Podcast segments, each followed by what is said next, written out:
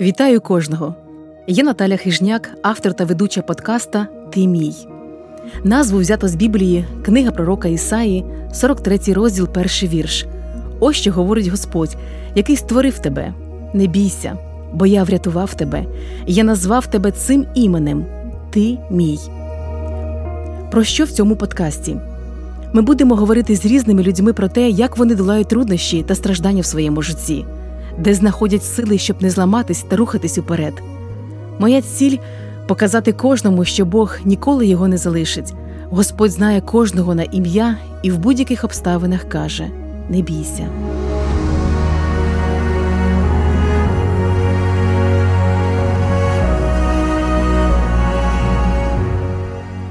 Сьогоднішній гість – пастор церкви «Джерело життя» та автор християнських віршів Олександр Іванович Мікішев із міста Вовчанська Харківської області.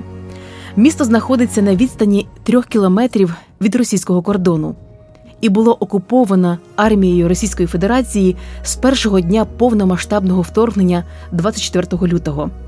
дванадцятого вересня дві тисячі двадцять другого року, через шість місяців, українським воїнам вдалося звільнити місто від окупації. Як церква пережила піврічну окупацію? Про це, а також про Боже чудо, збереження життя пастора, про трагічну загибель зятя та про те, як знайти спокій у тяжких випробуваннях, ми поговоримо з Олександром Івановичем.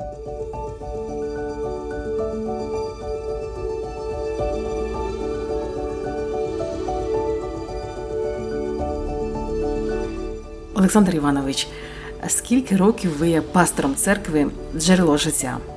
Я пастор совсем недавно, только лишь четыре месяца. Был у нас пастором Виктор Галачевский. Потом ему пришлось уехать, потому что ребенок маленький, жена.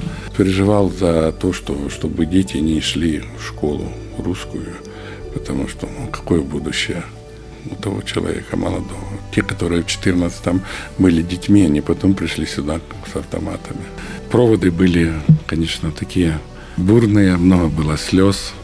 Обнимались, желали друг другу благословений, желали встречи, надеясь, что это все закончится. После того он уехал, я четыре месяца здесь. Церковь собирается каждый день на молитвенные собрания, мы просто регулируем время, потому что тут то свет был, тут света не было. И сейчас вот света нет, но мы все равно перенесли на два часа. А вот как они ушли... Плюс три дня, мінус три дня, от і нету. А чи було страшно під російською окупацією? Як сказати? Сказати, що не страшно, не можу сказати. Всякое бывало, всякое бывало. Последние пять лет проповедовал о последнем времени и не задумывался о том, что оно наступит в моей жизни. Ситуация складывалась. Мы были под оккупацией. Ну, человек, находящийся в тюрьме, будучи верующим, он на свободе. Человек, который и под оккупацией, и если он в Иисусе Христе, он на свободе. И мне двадцать четвёртого числа, так, я молился и спрашивал Господа, как же мне дальше жить, чем руководствоваться. И Бог ответил с третьей главы Плача Иеремии, он говорил, кто-то говорит, это бывает, чему Господь не повелел быть. Ну и с этого я и продолжаю свою деятельность служителя и понимая, что может всякое случиться, может всякое случиться. В свое время писал стихотворение такое: «Смерть для святых является блаженством, лишь только как она стучится в двери, спасенный знает открытый доступ в небо». Ну, этим я и руководствовался Словом Божьим, стихотворениями, которые писал. В момент войны и в оккупации я немного написал, потому что был занят церковью и всевозможными там переживаниями, и родственников сколько. Десять человек отправил на большую землю, остался один. Як ви особисто зрозуміли, що розпочалася повномасштабна війна? Хлопки какие-то, а у нас там дом двадцать девятого года постройки, и там козырек постоянно телепался. И оно хлопает и хлопает. Раз хлопнуло, второй раз хлопнуло, а потом начало хлопать. И я не пойму это самое. А потом звонок, и жена звонит, она отдельно живет от меня, ухаживала за тещей. И говорит, Саша, стреляют. ну, я, я уже к тому времени поднялся и увидел вот это зарево залпов, ракеты, все, все в сторону Чугуева, Харькова летело один за одним. Я понял, что о чем я проповедовал в последнем времени.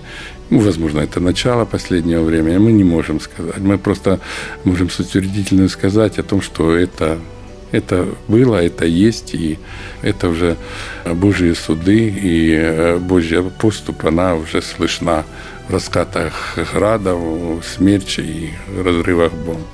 Вот так началась для меня война. Олександр Іванович, а у вас были моменты страху?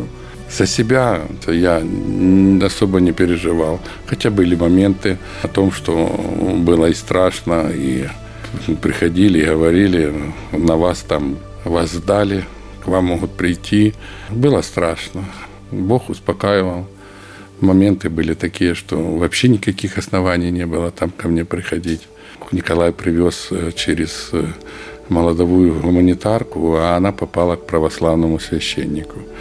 И они настоятельно так просили и представились то ли диаконом, то ли волонтером. Ну, впоследствии солдаты пришли в церковь адвентистов, искали Сашу диакона. А на тот момент в городе был диакон Саша, один я. Я еще был не рукоположен на пастора. Они предложили мне уехать. Говорят, ну тебя ищут, потому что мы там засветились, имена, а чего они пришли так. Короче, этот православный священник, видать, навел, навел. Впоследствии мои дети игрались с его детьми, и они сказали: дедушка, а те что конфеты и печенье, что нам дядя Коля передал, ели вот эти православные дети. И я понял, что они там немножко переполовинили это все, и этот генератор у них маленький был. Но они отдали, насколько там отдали. Ну, такое вот немного было тогда. Ну, в то время братья предлагали уехать. Говорят, за тобой придут, потому что если ж туда пришли, они ж дальше будут искать. Ну, у меня есть такая поговорка, это самая украинская.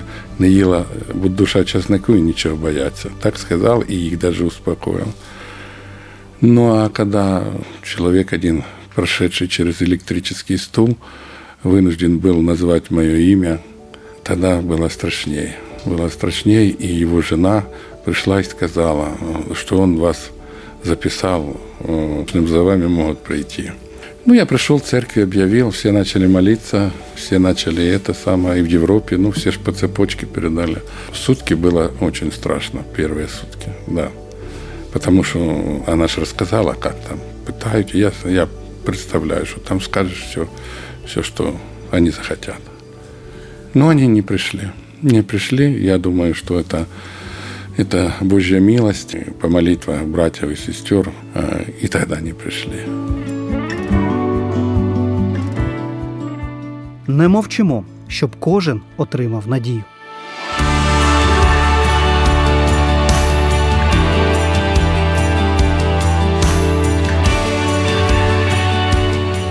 Ви пам'ятаєте день, як прийшли російські окупанти? Да, помню. Обстрелы были, потом пошел я хлеба купить, ну, думаю, возьму там несколько буханок. И когда очередь оставалась три-четыре человека, был большой взрыв. Я думал, ракета куда-то. И так мне показалось, что где-то в сторону Обувной. А это был взрыв, мост взорвали, и наши взорвали. Второй мост. Ну, уже все ушли, уже танки там прошли по той стороне через этот мост. Ну, я пошел, хлеба взял, потом побыл дома, выхожу. Дети там любят бутерброды, у меня семь внуков тут. Думаю, пойду колбасы куплю, потому что вряд ли она будет продаваться. И вот очередь ко мне подходит, и женщина, которая отпускала меня, говорит такие слова: «Вы только не, не, не, не бойтесь, не страшитесь, нет, все будет хорошо, вы вот увидите». А я не понимаю, что. Я к ней лицом, а она видит, что площадь заполнили машины уже с этим. И бронетранспортер, людей было много, я не услышал, потому что и техника была легкая, то джип, и то-то такое. Ну, короче, выхожу, площадь забитая, забитая военными. Увидел такую картину. Первыми шли, наверное, вагнеровцы. Была форма такая сирийского образца. Крупнокалиберные пулеметы стояли, ПЗРК. Ну, и довольно такие военные битые пришли. Дальше колонна. Стояли молодые ребята, перепуганные, не знали, что делать. Колонна вот тут растянулась по центральной улице, а я тут недалеко живу. Ну, я пришел домой, все, начал молиться. Як жила помісна церква під час окупації? А, так как мосты были взорваны, и у них мало осталось, Виктор Николаевич, пастор, тот, который был, организовал здесь молитвенные, мы там кто хлеб пек, кто муку молол, кто чем занимался, и проводили собрания, и, и молились, и раздавали то, что было. Так обсуждали то, что вначале и Бог и открыл, что ничего случайного нету, все по повелению Божию. Ну, мы вот начали с военно-политического момента, а это же не основное. Основное то, что Бог допустил эту войну. За идолопоклонство, за разврат, за коррупцию, за это. И не только нашего народа, и российского народа. И вот, вот основная мысль была такая о том, что, чтобы люди понимали, что по Писанию Бог предупреждает, предупреждает, как часто предупреждал израильский народ.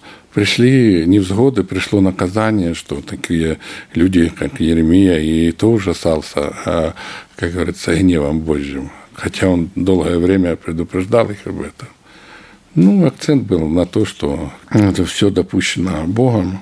С этого надо исходить. А верующий человек, он, осознавая, что попал в эти жернова истории, он должен занять правильное место перед величием Бога, перед Его престолом. А с чем вам было важко смиритись? Ну, я так скажу. Был настроен я как гражданин своей страны, очень так ответственно, и как бы душа кипела, несправедливо, не это самое. Потом восемнадцатого марта, точную дату не помню, точную дату смерти своего зятя я помню, он погиб шестнадцатого марта под Каменкой Зимского района. И нам сообщили об этом. Если был какой человек неверующий, к которому прилипла моя душа, то это был Андрей. Я не мог смириться с тем, что его нету. И как бы, как бы себя не успокаивал, бунтовала. И та самая вся внутренность моя в том, что эти люди должны быть наказаны, и все. А чему он загинув?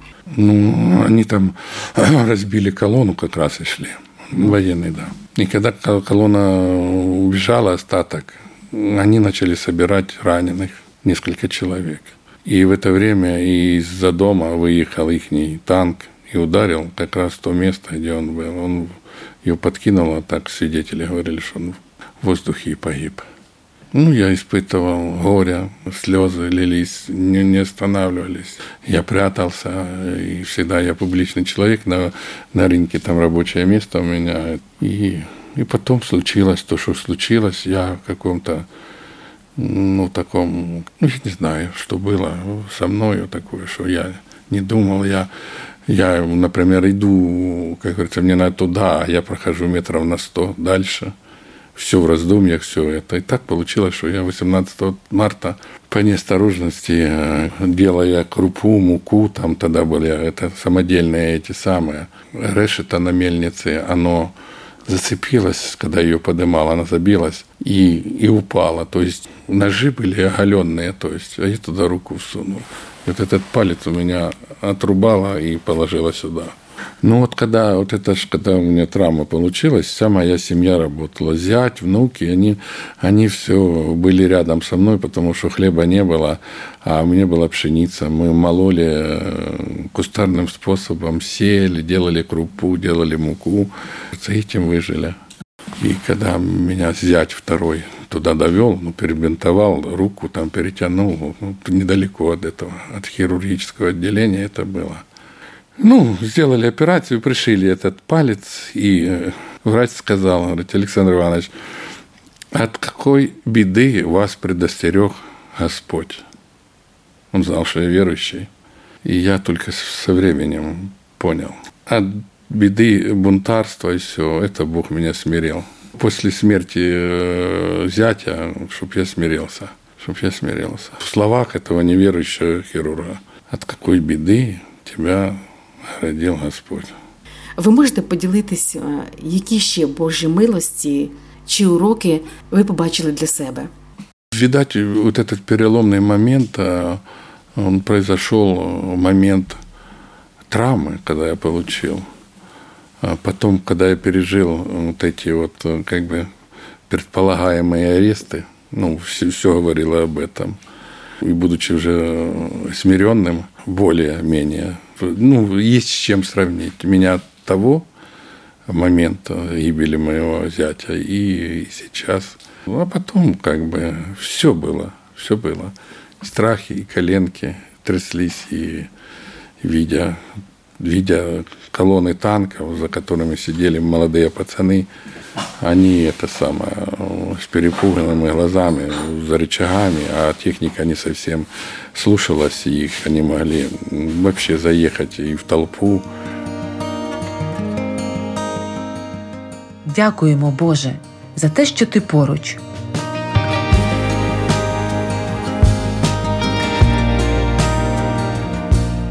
Коли ваше місто було звільнене, яке було відчуття, що пішли російські війська?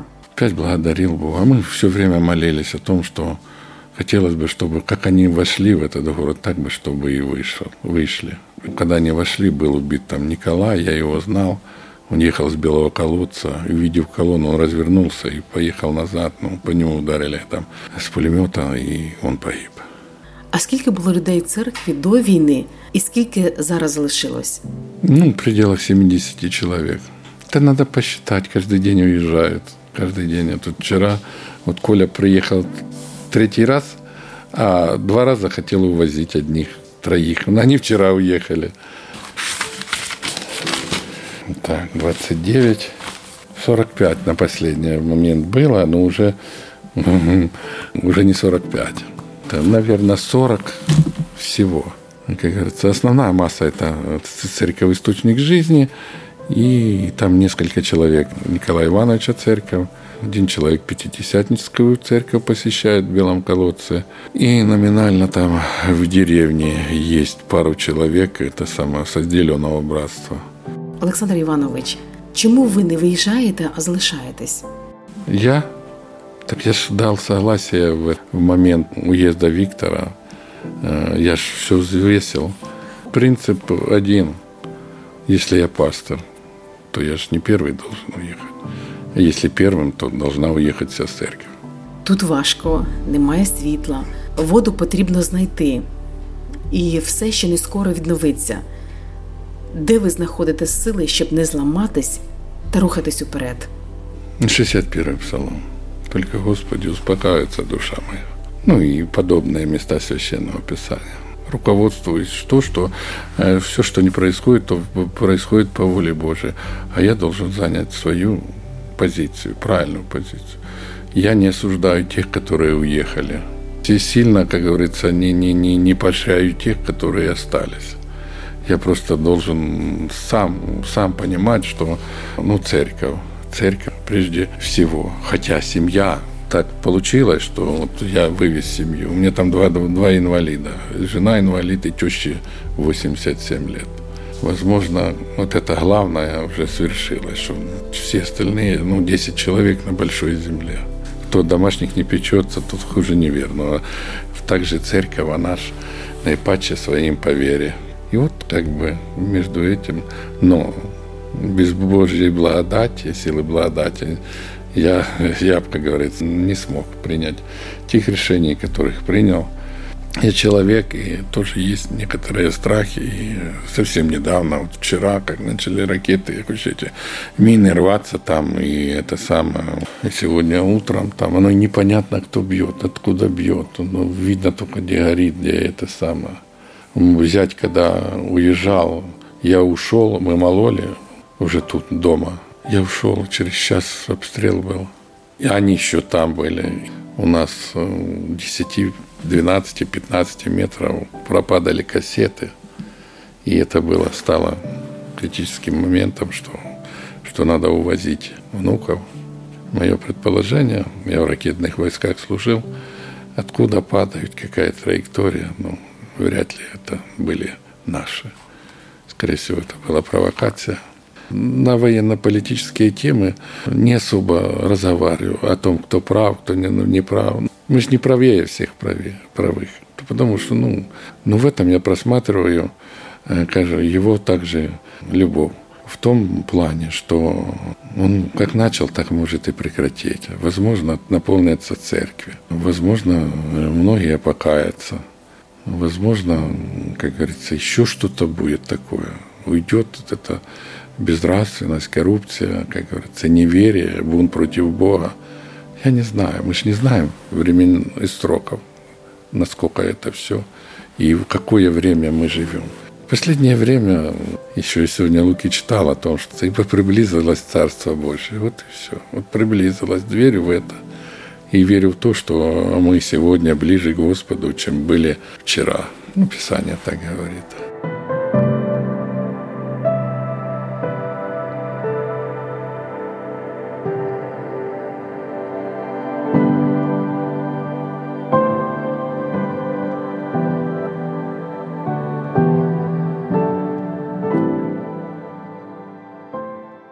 Ми часто чекаємо від Бога яскравого втручання у наше життя, особливо в часи війни. Хочемо, щоб Він проявив себе як всемогутній Бог, щоб зупинив війну, покарав злочинців, але далеко не все відбувається за нашим сценарієм. І це може стати спокусою для декого. Та Ісус каже, «Щасливий той, хто не спокуситься через мене, але продовжить довіряти мені, щоб не сталося». І в яких би обставинах він не опинився. Пам'ятай, він обіцяє тобі подарувати справжнє щастя. Опирайся на цей факт. А щодо питань, як і коли, дозволь йому залишити їх у своїй владі. Головне, що в результаті все буде добре, адже він такий всемогутній, а ще він дуже тебе любить. Тому все буде добре, як він і обіцяв. Олександр Іванович згадав шістдесят перший псалом, який був для нього великою утіхою та підбадьоренням. Хочу зараз нагадати його зміст собі і вам, адже коли ми нагадуємо собі Божі обітниці, то починаємо менше хвилюватися. Ми маємо світло посеред темряви, якір під час шторму, і починаємо вірити у неможливе. Тільки від Бога чекай у мовчанні, о душе моя. Від нього спасіння моє. Тільки він, моя скеля і спасіння моє. Він твердиня моя, тому не захитаюсь дуже. Доки будете ви нападати на людину? Усі хочете ви розтрощити її, немов мур той похилений, мов би паркан той валющий. Вони тільки й думають, як би зіпхнути її з висоти. Вони полюбили неправду. Благословляють своїми устами, в своєму ж нутрі проклинають. Тільки від Бога чекай у мовчанні, о душе моя, бо від нього надія моя. Тільки він моя скеля і спасіння моє, він твердиня моя, тому не захитаюсь. У Бозі спасіння моє і моя слава, скеля сили моєї, моє пристановище в Бозі. Мій народе, кожного часу надійтесь на нього, серце своє перед ним виливайте, Бог для нас пристановище.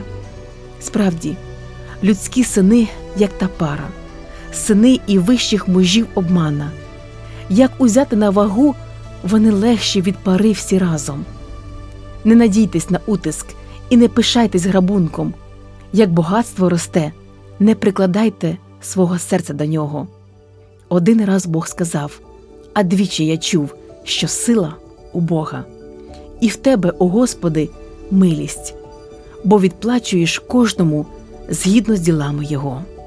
У кожного з нас є свої труднощі та страждання, але наша сила в Ісусі Христі, щоб не зламатись та рухатись уперед. Бог ніколи тебе не залишить. Він знає твоє ім'я і в будь-яких обставинах каже: «Не бійся». З вами була Наталя Хижняк.